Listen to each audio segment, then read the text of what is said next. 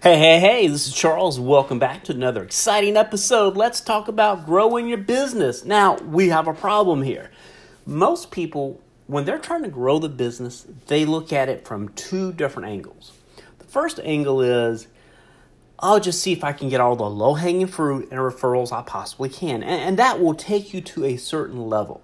Then you very quickly run out of the uh, warm traffic, the people that know you, like you, and trust you and then you apply the same methods that you get from there to a broader audience and it falls completely flat. I see it happening all the time. People come to us, hey, I've grown to 5 million.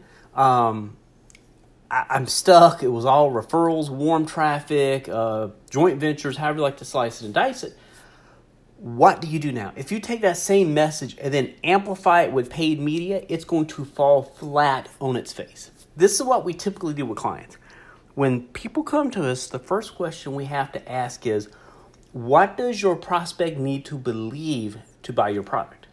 The second question is how do we get our message and how do we get them to consume our content so they believe this so they buy your product? And the next thing is how do we do this at scale? So, one of the things we found, because A, you know, as an agency, we're paid to get results, not give you effort. So the first thing we do is typically make a free report, and it could be the five ways to do X, Y, and Z without something. So I'm gonna make this up. Um, five ways to clean your house, or five ways to have your house professionally painted without getting ripped off. Just randomly making that up on the fly doesn't make a difference.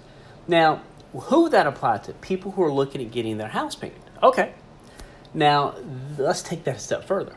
Five ways to get your house, or five things, five things house painters won't tell you about getting the best paint job. Or it needs to be something that is not about you, but about them. That's why you saw me in the second example.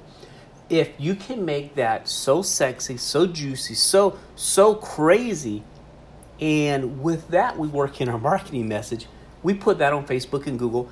And this is the key: if people I hate to say this, guys. If people aren't biting on your free report, they're not going to bite on anything. I, I, well, Charles, I've got a free consultation.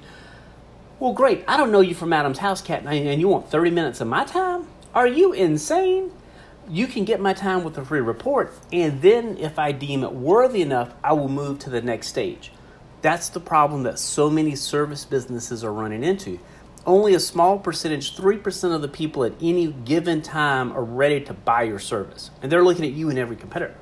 But by going out to that larger market with the free report, we have the ability to A, get a larger market.